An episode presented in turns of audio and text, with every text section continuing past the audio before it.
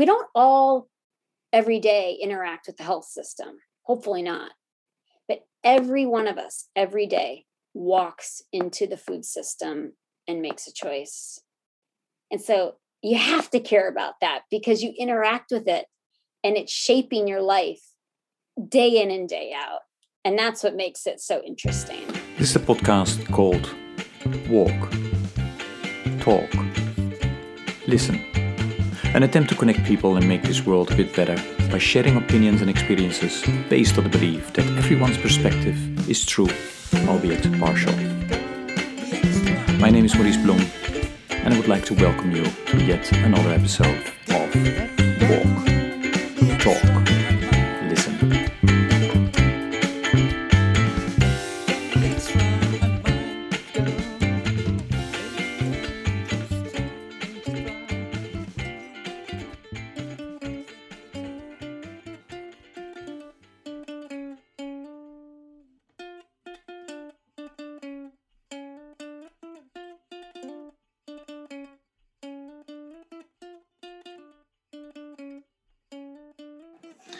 Okay, hello everybody. This is another episode of the podcast Walk, Talk, Listen. And as always, I'm delighted with today's guest who will introduce herself.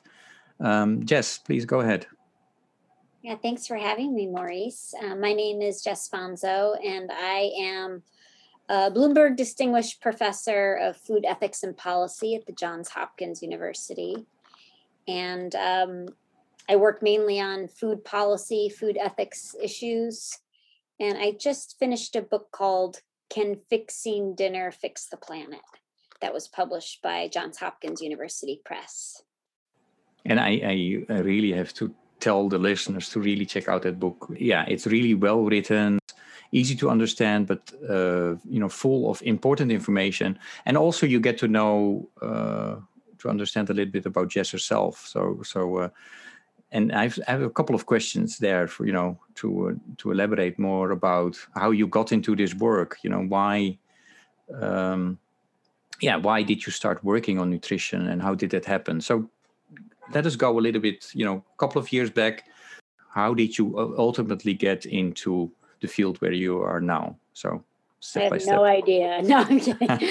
no, I did all my degrees in nutrition, mm-hmm. um, and my my undergraduate, my PhD was all in nutrition, and I do I do have to say, Maurice, I'm not really sure why I chose nutrition as a field. Yeah. But eh, I mean, obviously, I liked it, and but it wasn't very popular when I was doing mm-hmm. it. Food wasn't so um, as stylish and faddish as it is now. And so more I focused more on laboratory sciences, uh, nutritional biochemistry and molecular nutrition.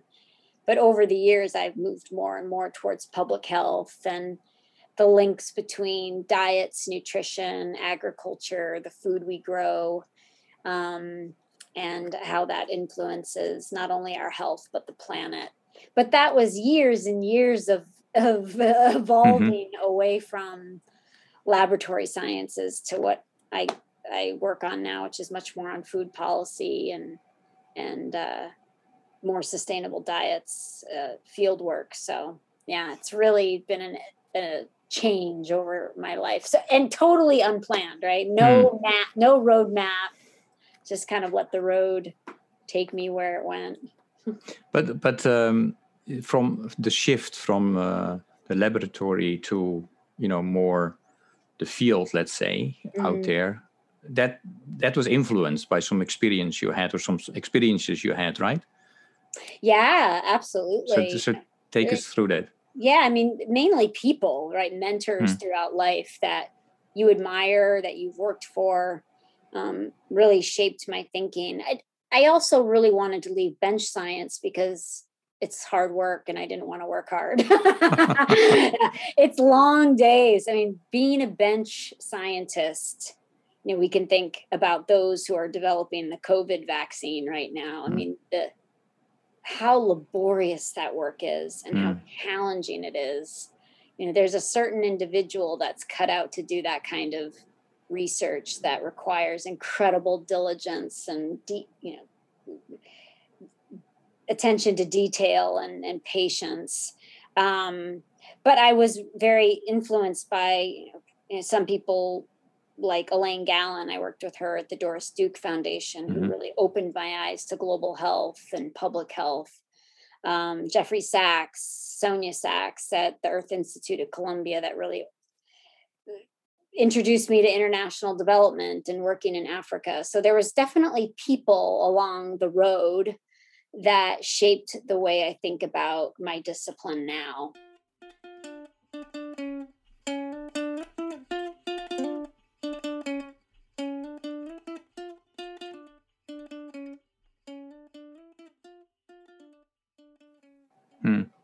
I, I, do have to make one quick remark about something that you said. You know, when you started explaining how you got into this journey, is that you didn't work, you didn't want to work that hard, so that's why you got into this field. So I, I know Jess, you know, from the work in nutrition and food, and uh, from she was part of our board as well. If there is one person that works hard, I, that I know, it's you. So i get really worried here that you know. Um, yeah, if you ask me why did you start studying anthropology and it's because you know my reason is because i understood that you don't have to learn things by heart you know you just have to think a little bit and then you get you know then then you can get your degree so i i always wanted to be an anthropologist mm. Maurice, like yeah. yourself you know i i wish hindsight if i were to go mm-hmm. back mm-hmm. and do my studies again i probably would have gone into anthropology mm. or i would have like you know gone into a rock band or something. but I don't think I would have chosen nutrition as a field at that mm. point.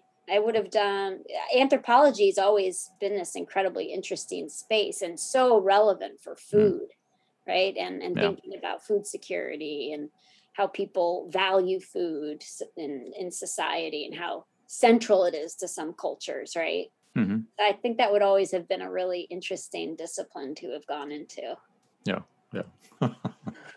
no, I, I think you're perfect where you are. Okay, let let us go back uh, to the book because you know why did you why did you write a book? I never had motivation to write a book. I mm. sound like I sound like a slacker, right? I sound like I don't want to do anything, but I, I didn't really have a big motivation to write a book because in in my field it's more about peer reviewed scientific publications, mm. um, and as compared to social sciences or history or even anthropology, there's more motivation to write books. Hmm. Um, but the Bloomberg Distinguished Professor Office, which supports my professorship, and there's uh, about 50 of these Bloomberg Distinguished Professors, approached this cohort of professors and said, We want to start this series and we want to have a, a, series of books that lay out some of the biggest challenges that the world faces and the pla- and the things and the and the places where you work mm-hmm. and provide that what those challenges are and the solutions to a general audience and so that's how it started and this is the first in this wavelength series of these uh, bloomberg books um, and it, I was really pleased to be able to do it. And it's all about, you know, can we eat well for ourselves and for the planet? And um, and it's meant to be a bit more for the layperson, mm-hmm. bring in my my own um, experiences and the people that I've worked with. So um, yeah, that's how it started, and and it's been a year and a half of of of writing that book and just kind of articulating my thoughts over the last 20 years of, of experience.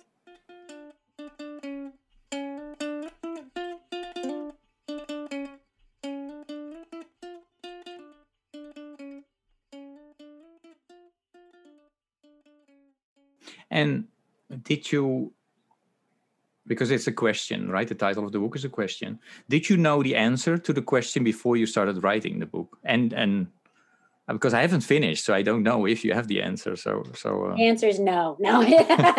yeah, the answer is it depends, right? Mm-hmm. It depends on many things, but um, I think I, I could say the answer is yes. Fixing dinner will fix the planet, and that's kind of metaphorical.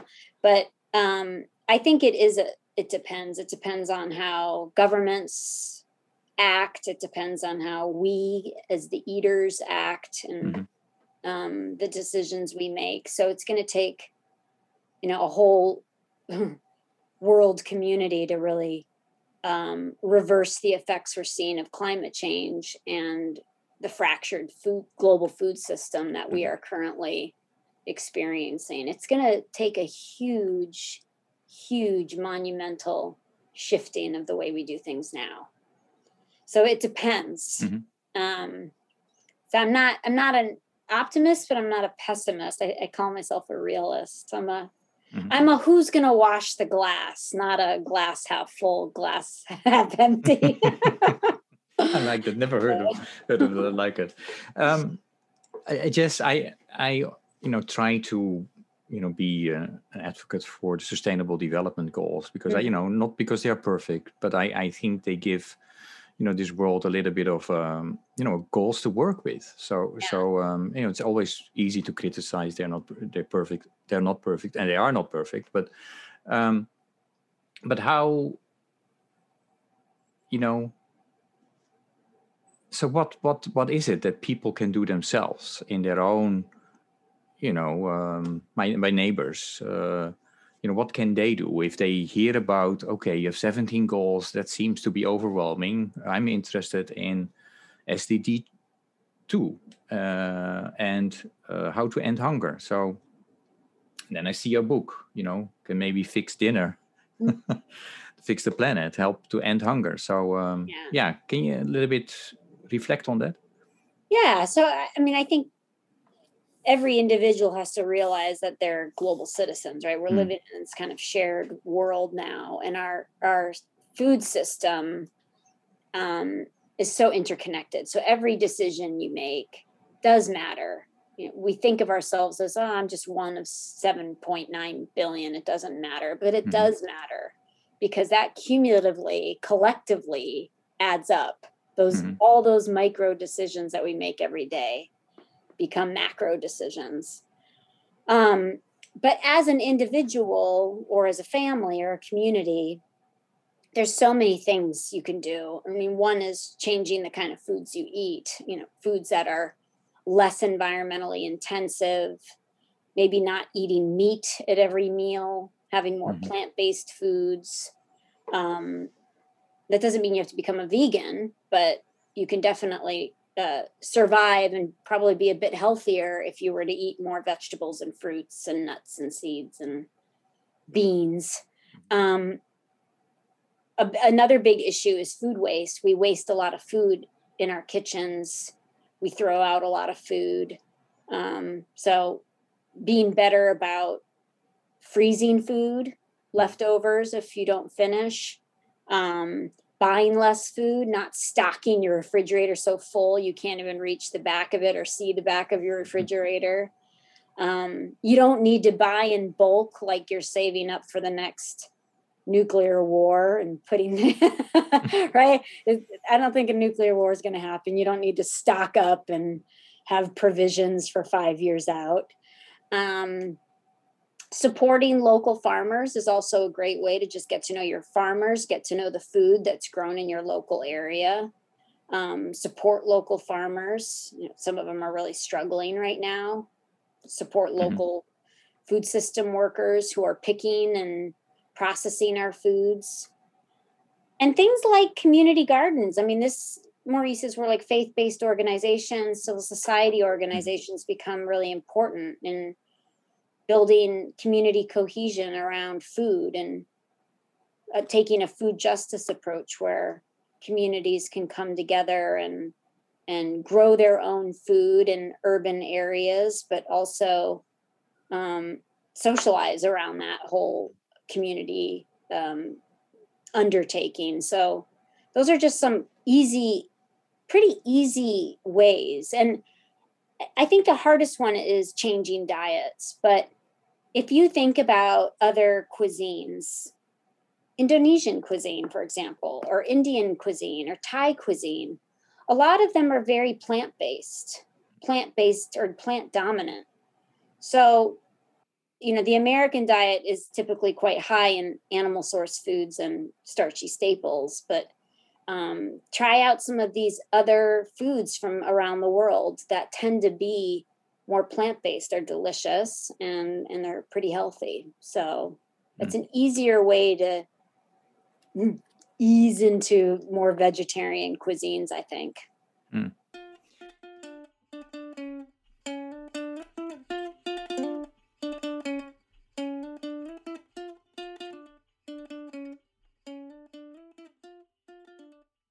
I have two questions around what you're uh, trying to tell us. Is one is um, because you mentioned about you know try to to support the local mm-hmm. Uh, farmers, etc. But what what does will that do with smallholder farmers in Honduras or who I think what I've seen around the world who are dependent on our global economy. So yeah. so so yeah. even even if you want to change that food system, that will take time. So what do you do in the meantime, right? So how yeah. There's a lot of argument right now with COVID about should mm-hmm. we move more towards local food systems, mm-hmm. you know, shorter value chains, yeah. or have these globalized value chains.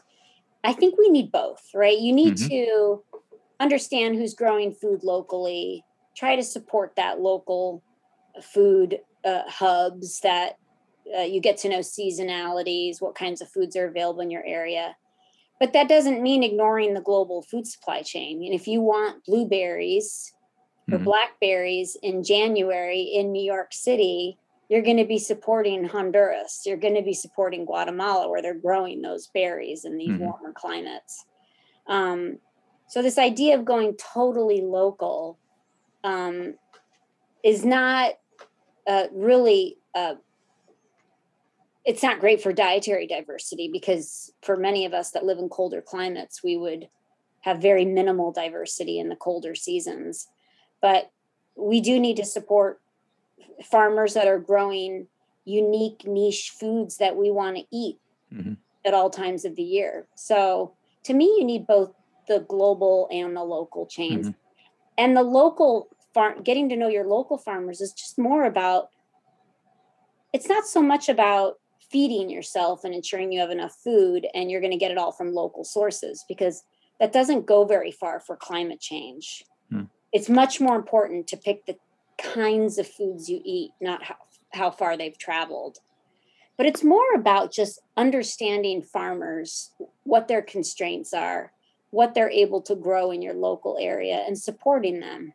Hmm. Um, so get to know your farmer, get to know the food that they're able to grow. I think it's just important for for um, communities to understand that and mm. value those that are growing our food.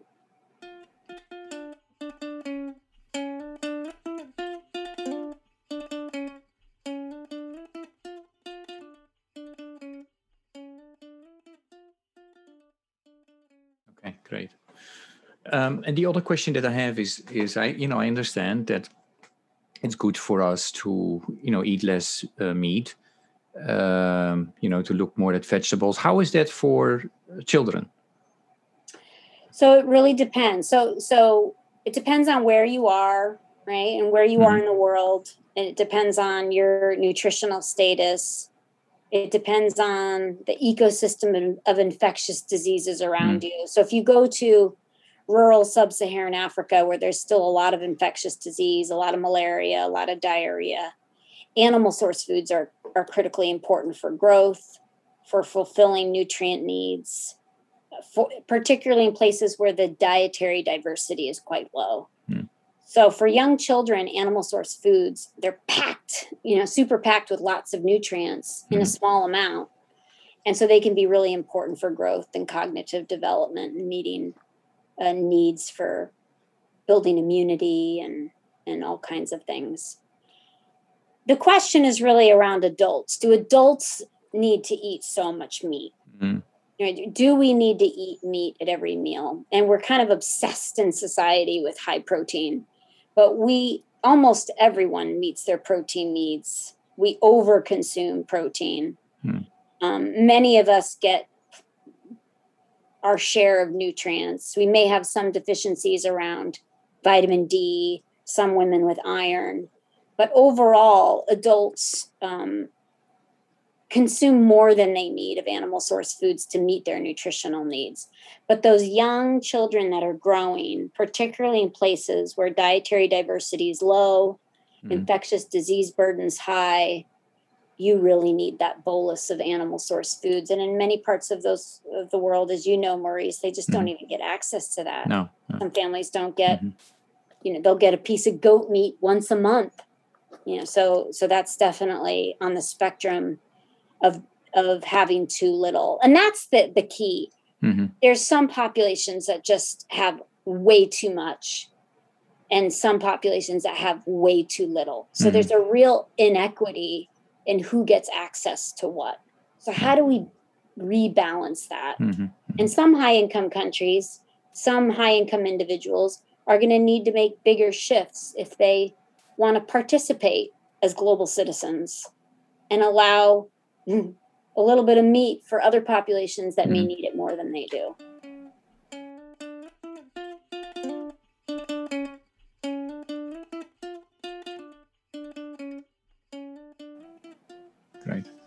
Um,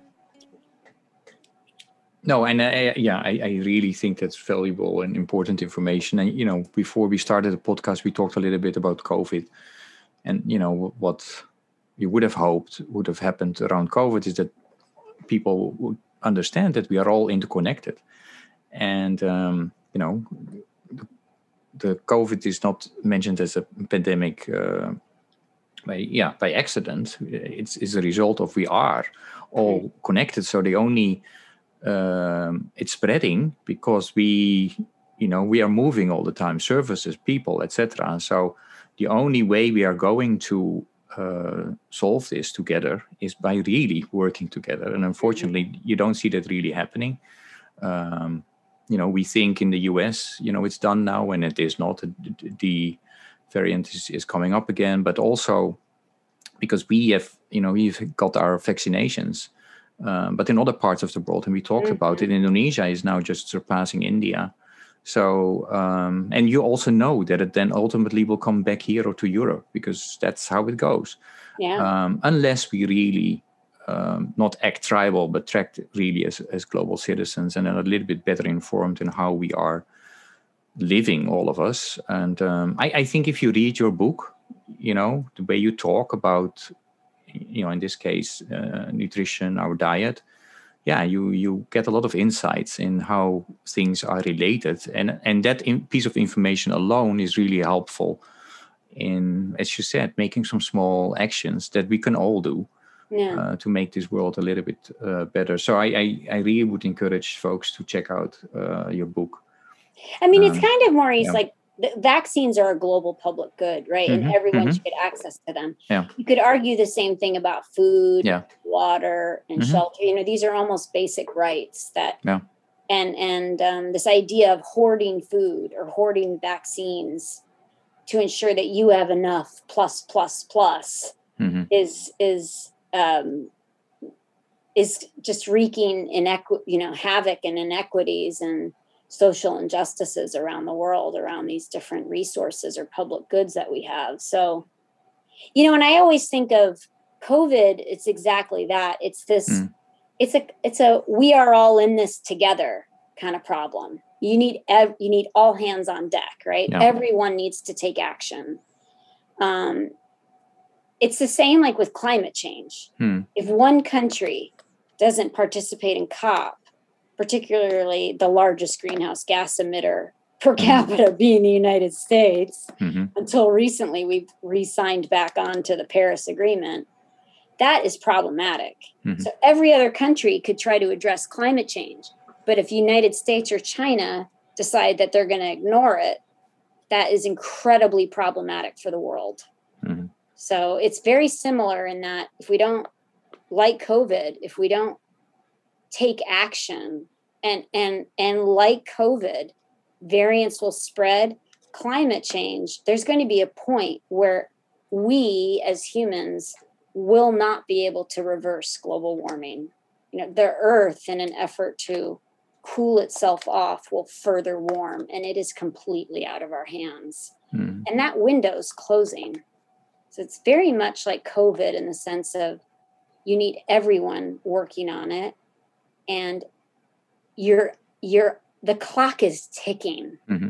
right the clock is ticking and it's ticking fast so this laissez-faire no action is mm-hmm. is really no longer an option if we want to live on a viable planet not to completely depress us but only a little bit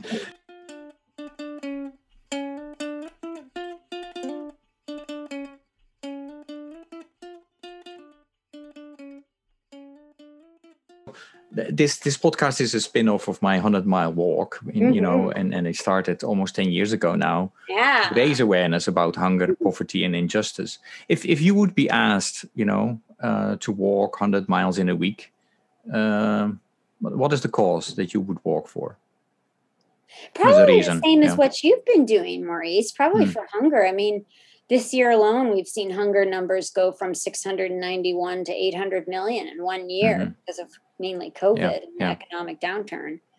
I mean, it's such a noble cause to fight for, and it's it's it, it's just insane that we still have hungry people on the planet when we have more than enough food to go mm-hmm. around. Mm-hmm. Um, and then and it's and it's getting worse again. You know, we've had mm-hmm. a decade or two of progress where hunger was coming down and now it's it's going in the opposite direction in the last four or five years. Mm-hmm. because of covid climate change conflict civil wars. And that's devastating mm-hmm. right? It's not this is not a modern problem. This is an ancient problem that mm-hmm. we have in the most modern society. It's crazy. So i think your your cause is noble. I'd maybe do climate you know that's another but mm-hmm. they go hand in hand right? Hunger and yeah. climate are so intricately connected so yeah. But you're doing you're doing the good deed. I don't know if i could walk 100 miles in one week. No that no you you can. I know you're you're a hiker so i know that you can so yeah. I don't know. It's tough. Hey um yeah why, why do you get out of bed in the morning? You know what drives you in life coffee. No. um, this, I mean, this stuff. It's so. Mm. I feel so privileged to be able to work in this in this area of hmm. food mm. and climate and agriculture.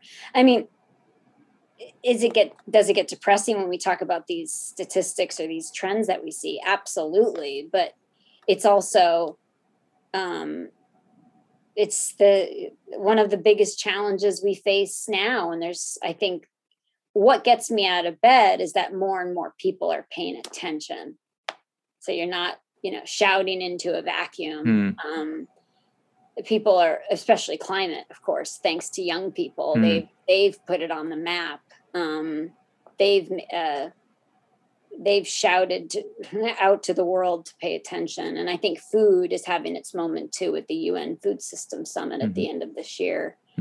So that that helps. That motivates you to get out of bed when people are listening mm-hmm. and and starting to care and think about these issues because it affects every one of us right? We don't all every day interact with the health system. Hopefully not. But every one of us every day walks into the food system and makes a choice. And so you have to care about that because you interact with it and it's shaping your life day in and day out. And that's what makes it so interesting. Um, but i definitely uh, i get up early it helps me get out of bed but man i'm exhausted at the end of the night. And it might get worse when you get older right? so um, hey, I, I, would like to talk a little bit about the young uh, younger generation as mm-hmm. well as mm-hmm. the drive because you know when I walk with people physically and, and also when we talk about life we often talk about um, religion and spirituality because that's mm-hmm. important for well I think still 70% of the world population yeah. and it might be a change but but um, yeah when we talk about the younger generation some people say well the younger generation is different they are not religious anymore. Uh, they might still be spiritual. Uh, but what do you see? Because you know you're a professor, you work with students. What do you see, you know, happening among younger generation and religion and spirituality? That's a good question. I mean, I think I think um, spirituality and and um, th- I think that very much resonates with young people. I think religion is can be a, a looser term for for some people, but there's other you know young communities in in Asia and Africa that mm-hmm. are very religious, right? And it guides their way of thinking. Um, um, it guides their way of of of being um, good citizens and mm. and helping communities and so i think i think there's a lot of i, I feel that younger people are very um, in touch with themselves they're in touch with society mm. they think deeper and bigger about global issues um, i think they question the structures of what they've grown up in. I think they question religion, they question spirituality, and that's all really important. I think they're very um, uh, sensitive to issues like social justice and equity and racism. And I think that plays in well with some of the teachings of many religions in the world. So um, I think it's there for those who maybe are not in a structured, organized religion. I think these younger people are often um, much more aware and practicing what we hope some of the best Christians or Muslims or mm-hmm. or or Jews are are teaching. So, um, you know, they're they're they're listening to who's marginalized, who's vulnerable, mm-hmm. who's disadvantaged, why are they, how do we fix that? Um, they're much more aware of that than I was growing up. Mm. So to me, um, that very much fits into this idea of what we think of as a, a you know a Christian and what what they're meant to to be. Mm. Um, so to me, it's it's a it's a real turning, especially this past two years, right? With Black Lives Matter, mm-hmm. hashtag Me Too. The younger generation is really impacted by these social movements that are all for the better of society, in in, in my view. Mm. Yeah, I mean, yeah. I don't know how you feel, Maurice. No, and we talked. I mean, when I listened to you, there were a lot of worries. You know, a lot of things that that we need to address right you mentioned climate change and hunger etc but if you if you talk about the younger generation that's where the hope is then i don't yeah. want to be at the leading question but that's that's why you I, that's what i heard actually when you were talking yeah i mean they're yeah. much more optimistic i mean yeah. they hear these statistics and they're they're con- deeply concerned about climate change mm-hmm. and social injustices but they're very solution oriented they want to fix it they want to be the generation that makes the big changes and um, I think they're kind of tired of hearing from all of some of us old folk, um, mm. and and our lack of action. You know, mm. I think they they're tired of hearing that, and so they're going to be the ones who who shape the world in a very different way than how it is now. I think.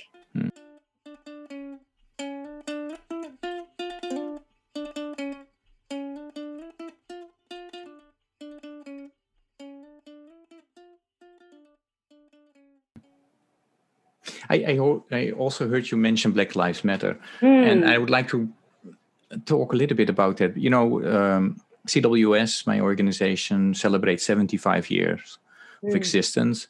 Um, and we use it also as a time to reflect, you know, how did we do? What should we do in the future? And a big discussion point is, of course, how did we do, you know, around racial justice? Did mm. we speak hmm. out when we had to speak out? Did we take right actions? if I ask you, you know, to give a, a grade to the NGO sector as a whole, and I know it's difficult to to uh, generalize, but you know, I'm asking you to do it anyway. Um, yeah, how did the NGO sector do around racial justice and and, and uh, well, I think they're kind of the saving grace a bit, uh, mm. and mm-hmm. I'm not just saying that because I'm speaking to you. You know, you you you work at a you know, civil society, mm. uh, faith based organization. I think they've been the saving grace for in international development. Hmm. Um, they are often uh, championing and giving agency to the marginalized, the indigenous peoples, smallholder farmers, women, um, you, you know, people of different uh, ethnicity, different caste, tribe. And I think they lift the voices of those who've been marginalized because of the color of their skin, because mm. of their disability, because of their, um, you know, their social standing. So they've been incredibly important places where I've worked in Africa and mm-hmm. South and East Asia. The NGO communities are so much more in touch with the right to food, social justice, women's empowerment. Mm-hmm. Who has failed, and I can say this very firmly, is mm-hmm. academia and research. Um, you know, Johns Hopkins has tried, for example, to really in, increase diversity, but we have failed in bringing a cohort of African American faculty into Hopkins. And we sit in some of the highest populations of African American dominated cities. We academia has has is truly an ivory tower and that tower has to be dismantled that has been one of the biggest failings so if we look at some of the public policy schools mm. we need to get much better uh, with inclusion and diversity so to me the ngo cso faith-based organizations have been um, profoundly important in raising the voice of, of some of the most mm. disadvantaged in society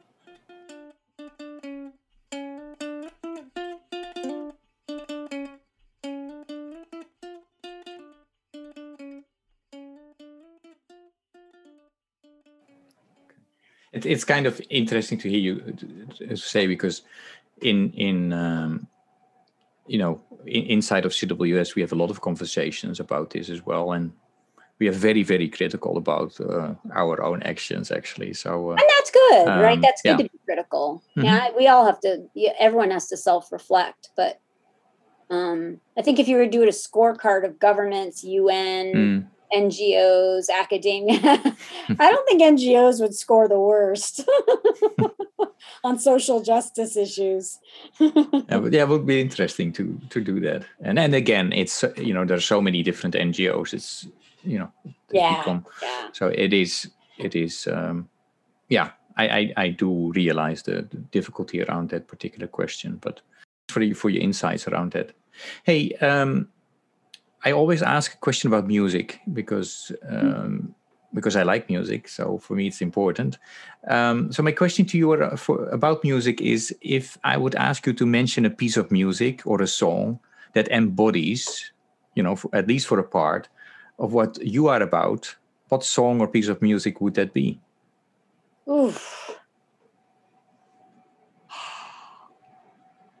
I mean, my typical answer would be like Bob Dylan, Rolling Stone. But if you start to listen to the lyrics, it's probably not very appropriate. uh, I don't know. It's hard. I mean, I, I, I leaned. I'm, I'm trying to think like Maurice. I like rock and roll, right? So I'm trying to think of like what band would I do I most resonate with. I think it's too hard for me to answer that. It, it can um, be um, Rolling Stones. I mean, we have it to to remind the listeners. You know, I've made a a Spotify a song list of all the songs that are mentioned by my guests. So it is from Bach until you know heavy metal to R and B and reggae. So you know you can pick any song. Uh, I don't want. know if there's a yeah. song that embodies me, but one of my favorite Rolling mm-hmm. Stone songs that maybe for the for the the listeners is Moonlight Mile. It's one of my favorite Rolling Stones songs. Mm. I just love the lyrics and I just I just love the whole sound of it. It's very it's such a great underrated Rolling Stones song. Mm. Um yeah. And then I mean everyone used to sing to me when I was growing up, Short People Got mm. Nobody by Randy Newman. I don't know if you ever heard that song. Yeah, no, I know the song. Got yeah. mm-hmm. nobody short people got nobody to love. That was like my song because as you know maurice i'm very short. And that's kind of my song growing up, but it's a really sad song. yeah well we we uh, there must be an equivalent to this in, in dutch. We say um, a klein maar fijn which means you know you, you might be small but you know your your your um, your actions are huge. So um, yeah. Um, and and i you know i, I have my, my my mom is was also short but she was definitely had a lot of grit and uh, um, yeah you know yeah we make up we yeah. make up for it in our in our energy but we lack physically. Yeah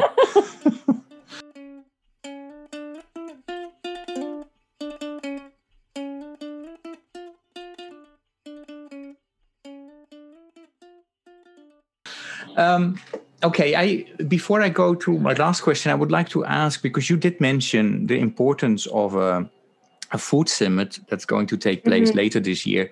Yeah, t- tell us a little bit about that. That's right before the uh, UN General Assembly, is that correct? Or I think it? will be after. Oh, after. I, I okay. don't think they've settled on a date. I think they're oh, trying to work okay. on a date. So it's just it, has been happening, and there's been this whole year of mm-hmm. lead up and planning and um, up to the summit. But they think it's going to be last week of September, first week of October. Okay. It'll be in New York, um, maybe hybrid, you know, half mm-hmm. some invited member states would be invited, but then um, and some special guests, and then a lot of sessions where you can probably dial in. And that is meant to be a moment where the world focuses on food systems, how we can uh, fix them, transform them into for better outcomes, for health outcomes, environment, mm-hmm. equity, livelihoods. And um, that'll be a moment for member states or countries to make commitments to improve their food system. So it's it's it's important, but it's not binding like the climate meetings, like the mm-hmm. COP meetings mm-hmm. that happen also this year at the yeah. end of the year.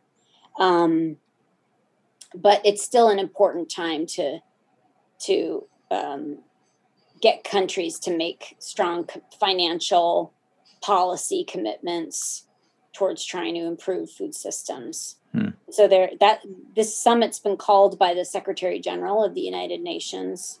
And so there's been a lot of planning. It's a controversial summit. Mm-hmm. A lot of the civil society organizations have decided to not participate because they felt that human rights were not central to the summit. So it's mm-hmm. controversial. Mm-hmm. Um, from an inclusion perspective. But it's happening, and there's been a lot of fuss and um, attention being drawn to food, which is important. Um, so we'll see how it goes. And I, I, encourage everyone to tune in. There's a pre summit in mm-hmm. Rome mm-hmm. next week that you can call in and watch sessions that will be happening on different topics related to food. But look out for that that big event in, in uh, late September, early October. Okay, so if I ask you, you know, in one in one tweet to to mention, you know, what do you hope that the the, the outcome will be of that summit? What what what would you tweet? More accountability. Hmm. Two words. no, no, a tweet. A tweet is many more words, right? I mean, really, like one, one sentence, not one word. Yeah. The, what I want to see is what happens after the summit. Mm-hmm. And so everyone meets, great. You know, kumbaya, yay, food systems need to be fixed. But how are we going to hold governments and businesses to mm-hmm. account mm-hmm. to ensure that they make improvements on food systems? Because enough is enough. Mm. Food systems are failing people. So, how do we improve them? So, there needs to be some accountability. That's great that countries will all go to New York and eat great food and talk to each other. But what happens the day after? Hmm. And how do we how do we ensure that they're accountable for promises that are made at this summit, like ending hunger? Mm-hmm. Maurice, why why are we still making this promise after 35, 40, 50 years? Hmm. And why is it getting worse? And who's accountable? You know, I mean, yeah. how many times do we have to keep saying, let's end hunger? Every decade it's made and it's not getting better. Why? No one's holding mm-hmm. anyone accountable. Yeah. Now, well, uh, the, there is the hope, of course, because we identified those goals. Um, you know, of, of end hunger is one that that would help to keep each other accountable. But as as you what you alluded to in the, in the beginning of a conversation, if not all governments sign on to it, and and translate those promises into action plans, then you know very little happens. So yes, yeah. it goes back to accountability. Um, a- absolutely. One last question for you is um, the yeah. Do you have any question, message, or invitation for the listeners?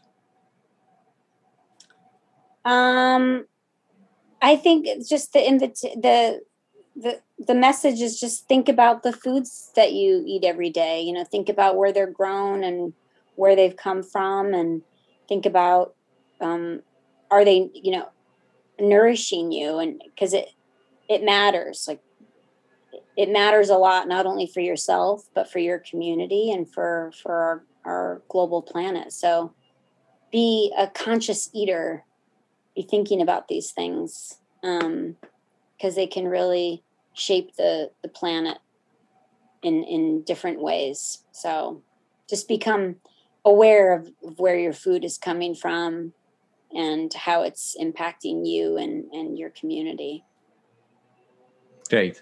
Thank you so much, uh, Jess. And and again, we make sure that um, you know have we have links to where people can purchase your book and uh, I, I, think you are on social media as well, or at least your institute is. So we make sure that that is available in the notes of the podcast. And um, so, th- thank you so much for everything you do. Good luck with, uh, yeah, with all the work. And um, well, we will, you know, we will follow you when, while the summit is going on mm-hmm. as well. So, so thanks a lot, uh, Jess. Yeah, thank you. Thanks for having me. Great.